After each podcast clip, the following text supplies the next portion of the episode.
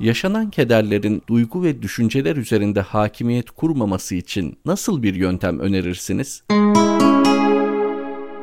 İnsan bedeninden çok ruhunda yaşadığını fark edebilirse kendi yaşadığı olayları da bir pencereden bakar gibi dışarıdan seyretme imkanını elde edebilir. Olayların etkisi altına giren, onları sahiplenen, onların nesnesi durumunda kendisini gören insanlar elbette yaşadıkları olayların olumsuz taraflarından hayli etkileneceklerdir. Oysa insan olaylara maruz kalan biri değil de yalnızca ona şahit olan birisi olarak da yaşayabilir. Yaşadığımız olaylara içlerine girmeden dış bir gözle bir başkasının başından geçenleri seyrediyor olma noktasında yaklaşabilir ve onlara karşı seyir ilişkisine girebiliriz. Yaşadığı olayları dış bir gözle seyretmeyi öğrenmiş bir insan hadiselerin olumsuz taraflarından etkilenmekten de kendisini kurtarmış olacaktır. Ruhsal ve duygusal olarak acılar içerisinde kıvranan birinin kendisine dışarıdan bakmaya, içeriden kurtulmaya kim bilir ne kadar ihtiyacı vardır. Çünkü acıyı sahiplenip onun içine girdiğimizde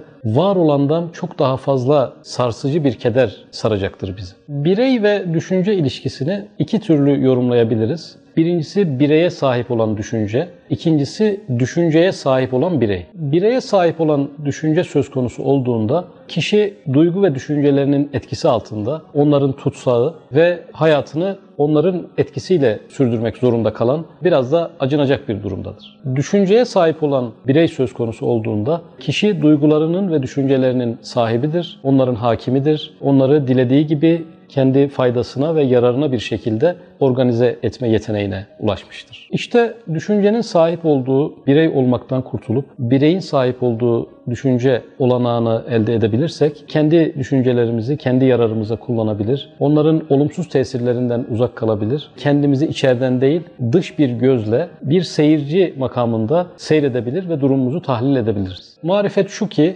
insan ben içinde bulunduğum duygu ve düşüncelerin esiri değilim onlar benim esirim diyebilmesidir. İşte duygu ve düşüncelerimizin üzerimizdeki hakimiyetinden kurtulduğumuzda kendi hayatımıza bakış açısı konusunda birçok yeni imkan elde ederiz. Mesela yaşadığımız hadiseye bir nesnenin gözünden bakabiliriz. Şu an benim içinde bulunduğum hal evdeki dolabın gözünden nasıl görünüyor? Mesela yanından geçtiğim çiçeğin gözünden nasıl görünüyor? Üzerimden geçen bulutun gözünden nasıl görünüyor? Bu farklı açılardan bakabildiğimizde bizim zannettiğimiz şeyin, hissettiğimiz şeyin aslında çok da gerçek olmadığını görürüz. Mesela yaşadığımız olaya uzaydaki bir astronotun gözünden baksak, bir toz tanesi kadar bile dünyanın yer kaplamadığı bir uzaklıktan bizim çok çok büyüttüğümüz meselenin aslında hiç de öyle olmadığı hissedilir. Mesela uçak yolculuğunda yaşadığımız şehre baktığımızda evler, insanlar, binalar o kadar küçük görünür ki insanın problemleri, dertleri ne kadar büyük olursa olsun aslında çok çok da büyük olmadığının bir resmidir oradan görünen. Bırakalım dünyayı bir tarafa. Güneşin ve güneş sisteminin bir nokta kadar bile yer tutmadığı büyük uzay haritalarına baktığımızda